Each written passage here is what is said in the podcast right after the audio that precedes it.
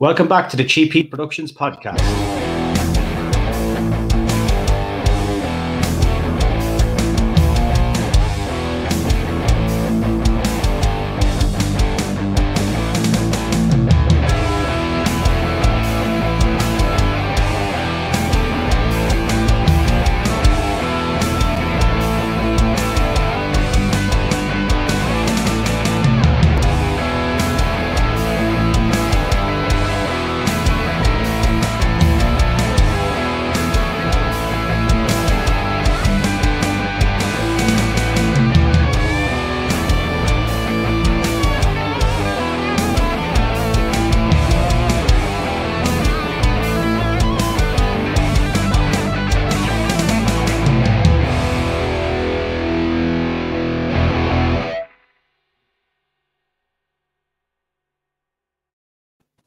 Okay, welcome back to the show. And today I've got a very familiar face on your screens.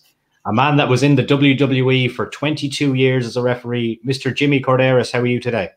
I'm doing well, man. I, I, love that intro because you got me to pop when I saw guys like Butterbean and Sabu and stuff like that. So it's awesome. Thank you for having me, Maurice. No, thank you for coming on, man. I've, I've been fortunate enough to have uh, a few interesting people from the world of entertainment. Uh, I didn't base this directly on wrestling, but obviously I have a strong interest in wrestling. A lot of my friends mm. do. So anytime there's a wrestling guest coming on, they're always interested and they're definitely interested in hearing what you have to say today as well. Oh, cool. Well, thank you. Hopefully, I don't disappoint. I'm sure. I'm sure you won't disappoint. So, to bring it to the beginning, how mm-hmm. did you become involved in this world?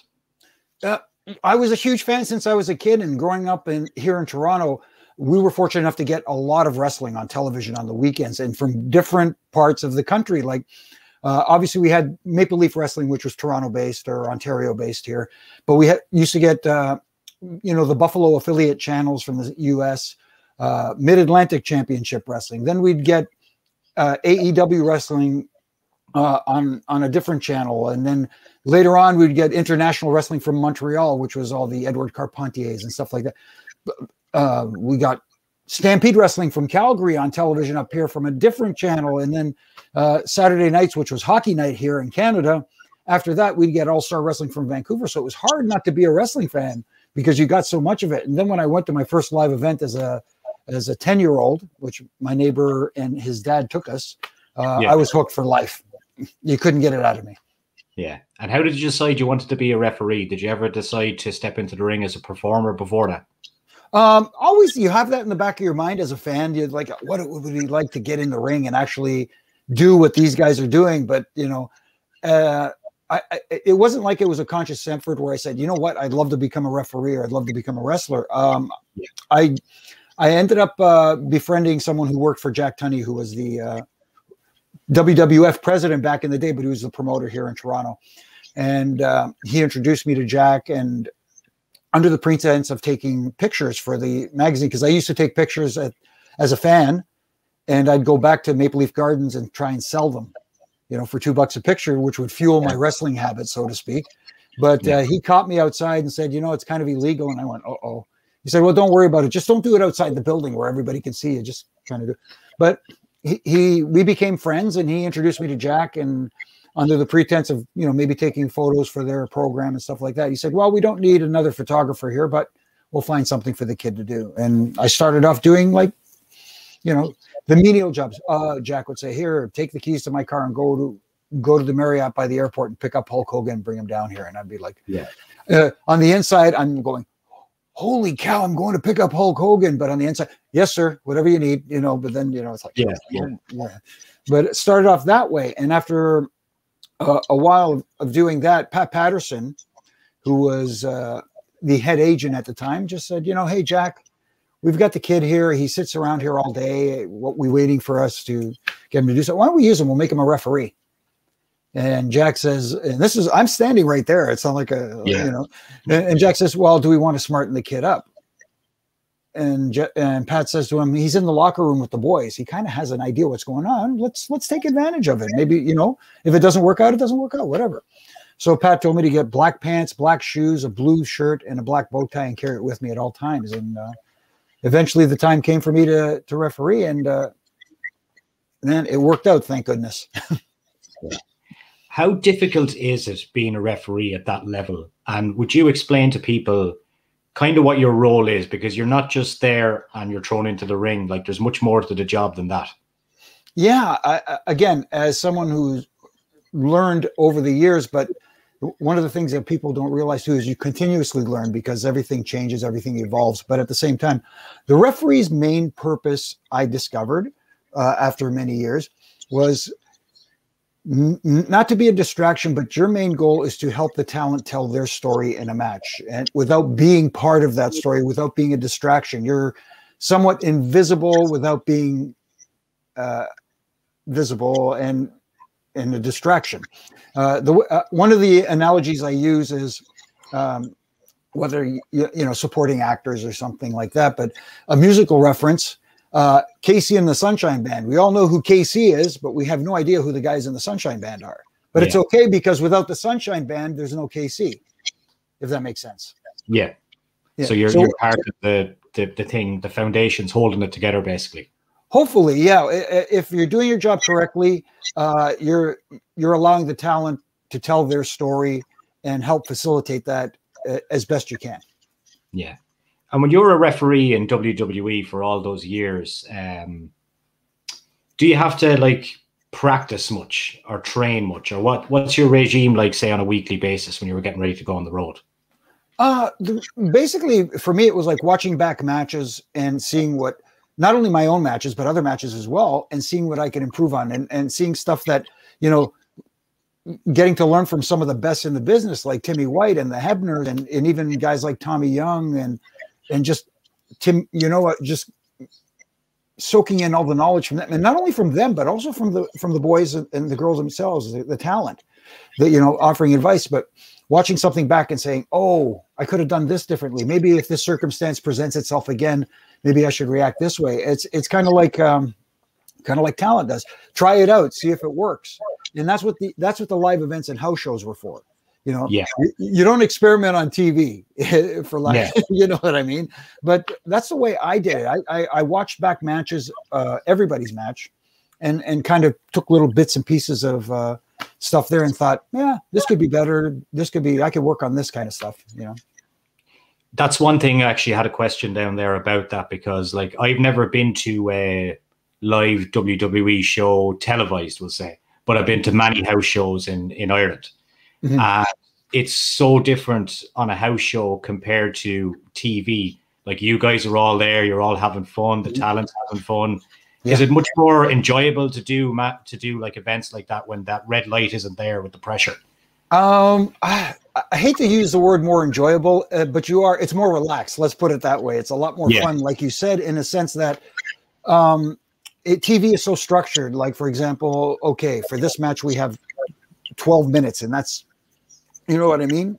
Yeah, that's that's your time block. So uh, me as a referee, I'm also not only am I also helping facilitate them guys putting their match together, but I'm also listening and saying, okay, guys, we got seven minutes left or five minutes left. And then it's getting, cool. guys, we got to go. We got to hit our time, you know, that sort of stuff. Whereas at a, a house show or live event, you know, they're say, ah, go to 10 to 12. If you go 15, it won't be that bad, you know? So, and there you get to feel the audience a little more. And that's when you start saying, hey, I did this in the match. That seemed to get a response. Let me try that on television.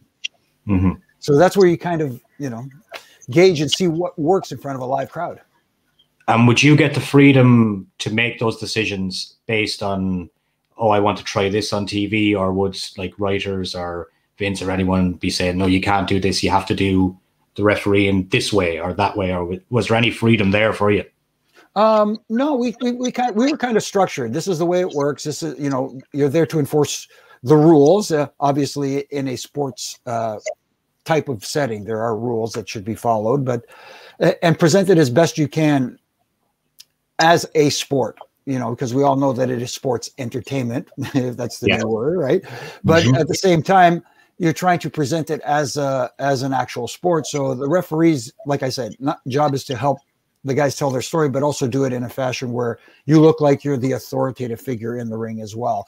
So there is a standard set of rules, uh, but like like you said at, at house shows and live events we had a little bit of freedom to have a little bit of fun at times as long as the guys were okay with it if they weren't okay with it you ain't gonna do it Yeah, yeah. I noticed that like at the shows I was at the live events, like the announcers and the referees were a lot lot more relaxed and having fun and things like that. Yeah. Um, yeah. I, I had writer Dan Madigan on that we talked about before the show. Dan mm-hmm. is responsible for some uh, good shit. Is that what Vince would call it? That's good. That's good shit, pal. but he was saying that you would often come up with ideas uh, for him based on what you'd see in the ring, and he'd kind of take those ideas forward. But it seemed like they mightn't have listened to it because you're not a writer or something like that. But Dan was saying like this guy's in the ring every night, mm-hmm. but you, you, didn't really have any creative control though as a referee in WWE, would you?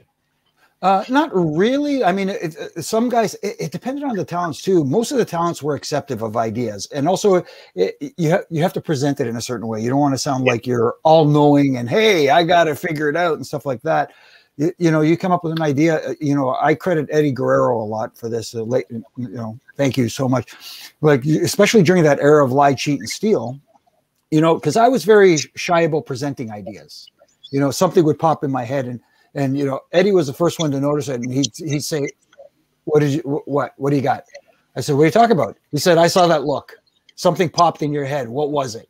I said, well, he says, no, spit it out, man. And so he says, if you get an idea, don't be afraid to spit it out. You know, I'm very acceptive. Most most guys are acceptive. You just got to be uh, respectful in the way you present your idea. And and when you talk about Dan, Dan was one of the so, a lot of the writers that I interacted with, even the Brian Gewirtz and stuff like that. You know, it, it's more like, hey, do you have a minute? I got an idea that I could throw by you, that kind of sort of thing. And they were fine with listening. And and Dan was one of the more um, open guys. Let's put it that way. To, yeah. to listening to ideas from from from guys like myself, because I know the stigma of a referee. You know, like well, he hasn't actually been a wrestler, so how? But you know, we're there. We learn. We pay attention. We listen. I always have my ears open, anyways. Yeah. You know, getting to learn from some of the best talents ever to do this. So, you know, I'm not saying I'm, I'm knowing all, but I have learned uh, a lot of things over the years. How many matches do you think you've refereed in your career? Oh my goodness! I wish because Chris Jericho just had uh, releasing a new book and he had written everything down. It makes me wish yeah. that I had done something like that myself because, um, you know, for example, guys would wrestle a match, maybe two matches a night. We would referee, especially in live events, three, sometimes four matches a night. So, oh, I don't know how many thousands of matches, but it, it just. Uh, uh, I, I, wish I had kept track of stuff like that. The list of Korderas. Yeah, the the the, the refin list. the refin list. yes. Uh, a couple of fans of the show were asking me to ask you certain questions, and like one of them sure. was obviously this is not a happy moment, but uh, your memories of the night that unfortunately Owen mm. passed away at the live event and yeah. What's your recollection of that night? And I've I've seen it before, but this is just something that someone else wants to know. So I said I'd ask. Yeah, it's it, it's so, you know, it, it's one of those heartbreaking moments that's ingrained in your head that that'll never go away. But the heart, the the, the strange. Oh, let me start at the beginning. Um, I was the uh, referee assigned to that match versus Owen versus the Godfather that night, and Owen was for those who aren't totally familiar with the story. He was to descend from the rafters, and I don't know the particulars about the harness and all that, but apparently yeah. it was a quick release system that they had uh, set up for him, and something went wrong. And right before the match was to take place, um, they had a hardcore match. I went to the ring early to help them clear some of the stuff out, and I was holding the top rope, kind of kicking stuff out of the ring, working myself towards that corner. Um, or it, when I felt I heard a scream. I don't know what it was. You know, a lot of people say it was Owen screaming, "Look out!" Basically, I I don't I don't have that. I can't definitively say that was what it was, but I heard some screaming, yeah. and I felt something brush against the side of my head and shoulder. But at that same instant, the top rope had popped out of my snapped out of my hand and it came back. So I didn't know if it was the, the rope had broke or somebody was throwing something. So I was kind of did, you know, like a ducking, like what's going on here? And when I turn around, you know, I see Owen laying there in that corner, and I didn't put two and two together. It didn't, you know what I mean? You're, you're just, yeah, you're shocked, and and I and I knelt down and I kind of called to him a couple of times and there was no response. And you know, and I saw King coming over, and I just freaked out and started. We need help. We need help because there was no response. Nothing. His eyes were like wide open, but there was nothing there. And uh, yeah, you know, the paramedics came in. They immediately started the uh, the chest compressions and stuff like that. Got him on the stretcher and got him to the ambulance. And I followed them back, and watched them load him in. And it, you know, uh, again, it, I, I I remember stuff like that distinctly, but then afterwards, I don't remember stuff like that was in Kansas City, Missouri. The next night we were in St. Louis, Missouri. I don't remember going from Kansas City to St. Louis. I don't know if we drove, we took a a, a plane, a bus, whatever. I just don't remember going how how we got there. I just remember the next day when I got to the building, I got I ran into King, and he was the one who told me that he saw the last, not like twenty feet or so of Owen's fall, and it was Owen who brushed up, you know, against my side, and and mm. And that's that's when it just it, it really hit me really hard, and then you know he he then I ran into JR, who was head of talent relations at the time, and he said, "Are you okay?" I said, "I." I says, "We'll send you home." I said, "No, I think I need to be here." You know what I mean? I think I need to be whatever everybody else is doing. I need to be doing. You know what I mean? And he said, "Okay." He says, "But if you need anything, you come to me." And then I ran into Taker, and Taker, same thing. He says, "If if you need anything, you come to me."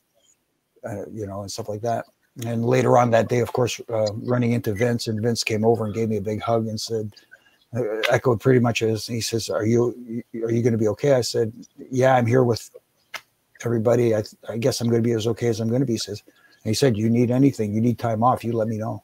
You know, and under circuit, the, the problem though afterwards was I started to have this guilty conscience because I was thinking about how fortunate I was in this circumstance and then started mm-hmm. feeling guilty because there's a family that lost a son, uh, a brother, a husband, a father.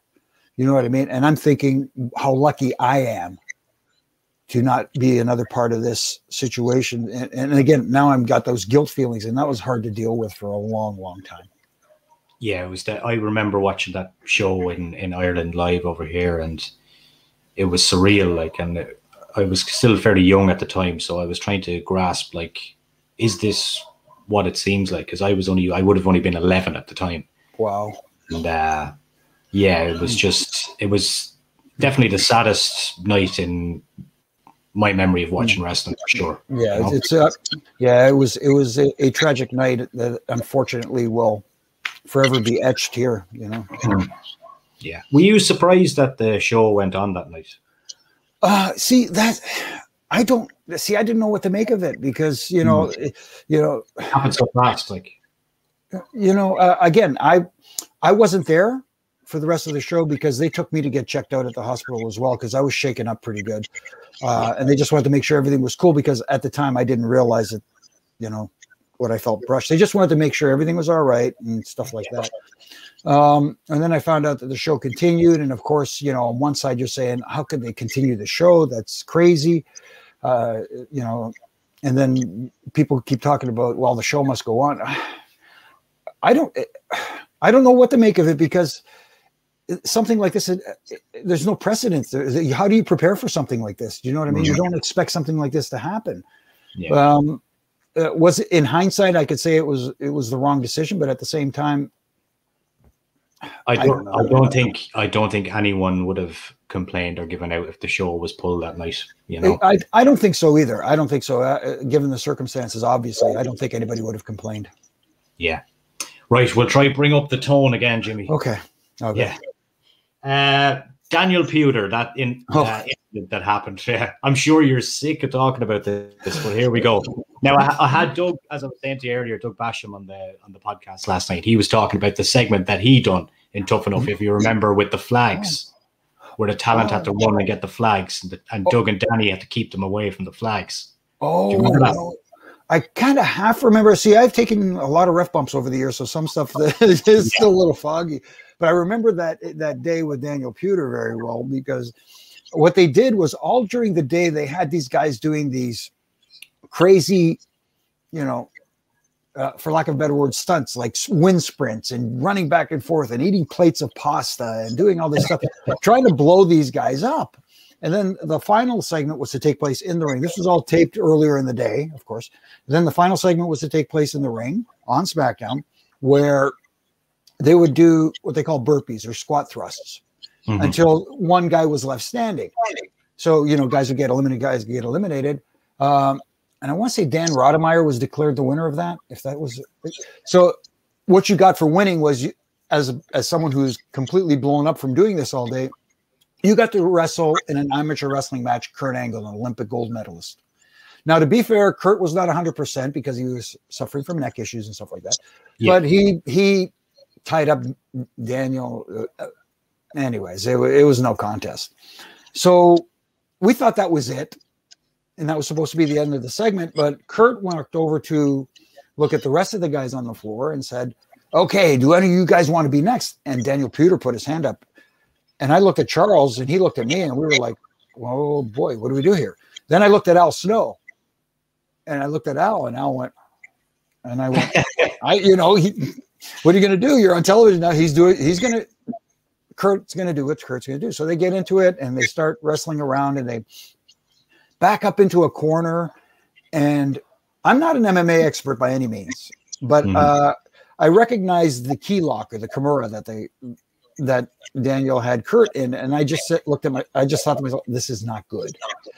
Yeah. Uh, especially for someone who's ha- experiencing issues with his neck and blah blah blah and stuff like that. And I'm going, "Oh my goodness!" So the only, the biggest thought that comes to my mind because I'm looking, I'm kind of peeking at Al, and Al's got that look on his face, like, "Oh, this is not good." You know, and I'm looking at Charles and we're both thinking, mm. so my big thought was, how do we get out of this? How do we stop this? And by chance, you know, they fell to the canvas and Kurt fell on top. And I don't know what made me do, think of this. I just dove down and counted three. And in my mind, I'm thinking, I don't care what I'm counting three regardless. Yeah. I, which you saw after two, Daniel kind of rolled the show. I didn't care. I'm counting three because this has to end because he wasn't letting go, and Kurt would rather lose his arm than tap to, to Daniel Puder. You know what I mean? Because that's yeah. that's how he's bred. And I, you know, so I counted three, rang the bell.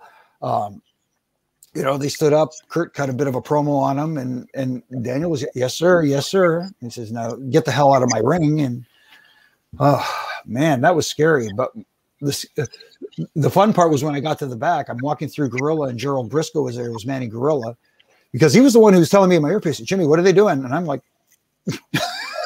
I, don't I don't know. This is he's kind of going into business for himself anyway. But as I walked through Gorilla, he was quiet. But as I was walking by, I looked at him. He looked at me and gave me the quiet thumbs up. Then I ran into Fit Finlay in the back, and Fit looked at me. He says, "Did they tell you to count?" I said, "No, I just did it. It wasn't like it wasn't like I was thinking to myself, when I get the chance, I'm going to count. They just fell, and I just did it. He says, "Well, good on you." So, whew, scary. Interesting moment. Yeah. In 2005, mm-hmm.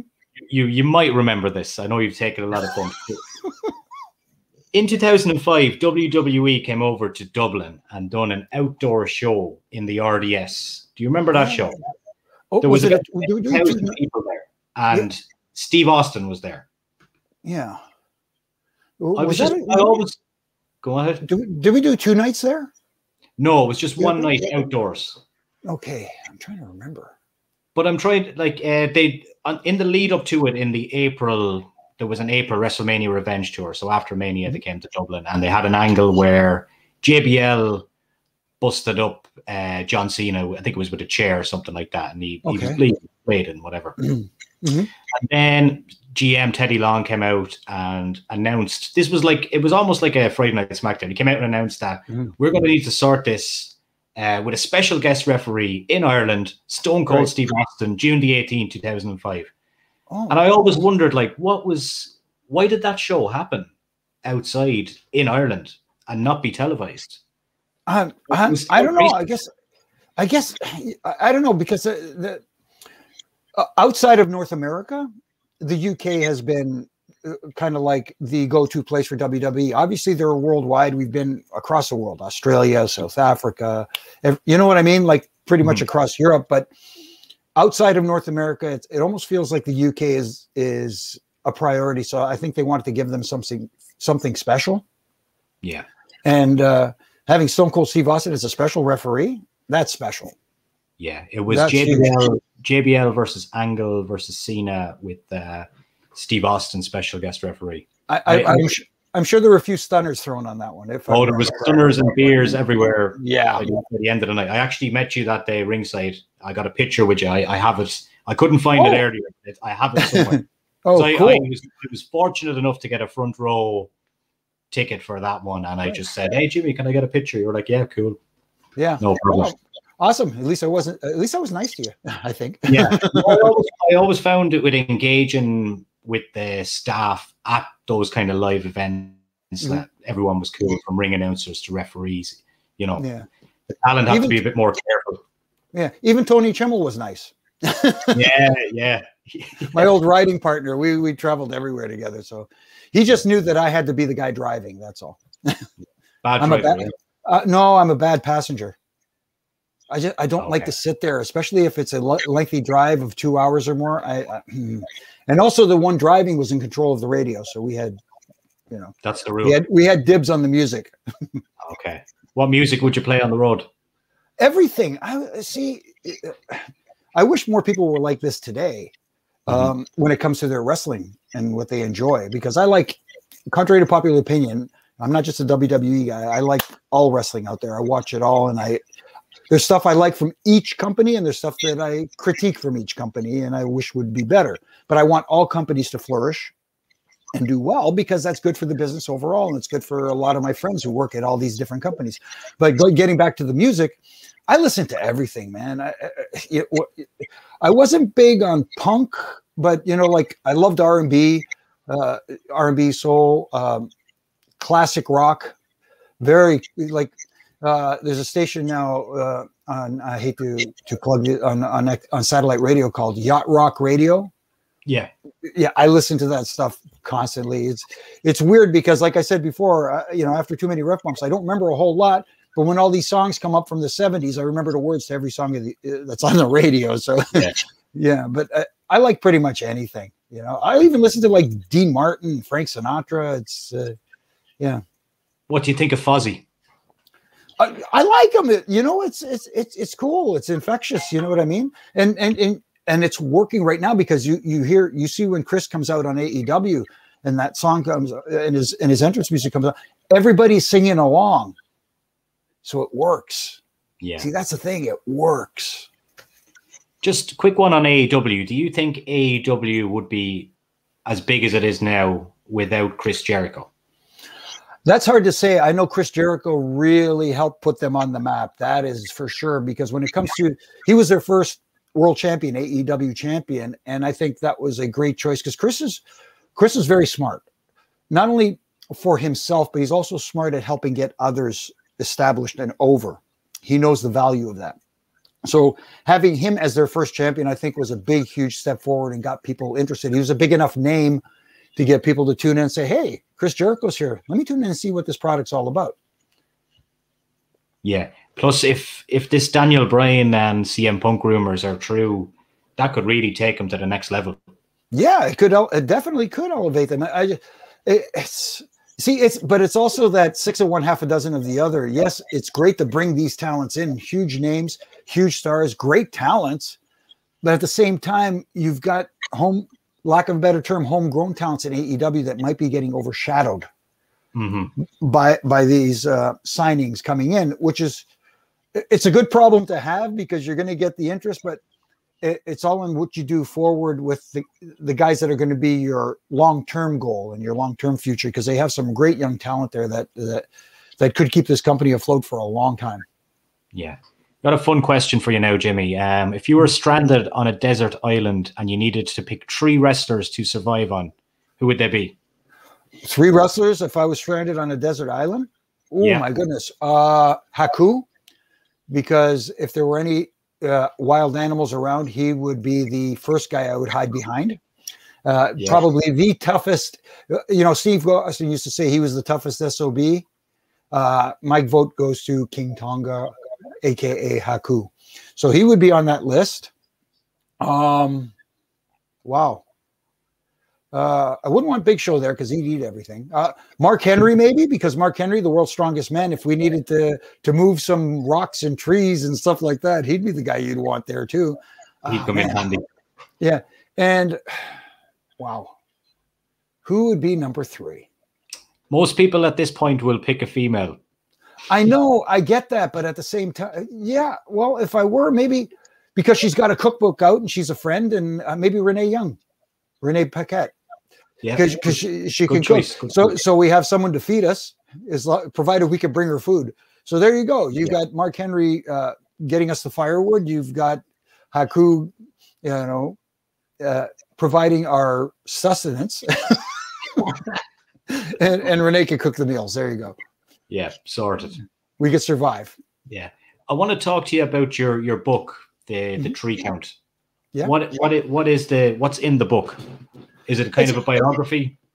Yeah, it's kind of a it's kind of a story of my career in the ring and what happened after I left WWE for, to a certain extent. Um, it's not a an expose and a tell all. It's just a bunch. Yeah. Me and my journey through this business that I love, that I enjoyed, and am still passionate about. And for the most part, it was just me telling my story without an agenda. It, yeah. There's no there's no motive behind it other than hey, maybe I could sell a few books uh, and tell the story from a guy who has doesn't have an axe to grind.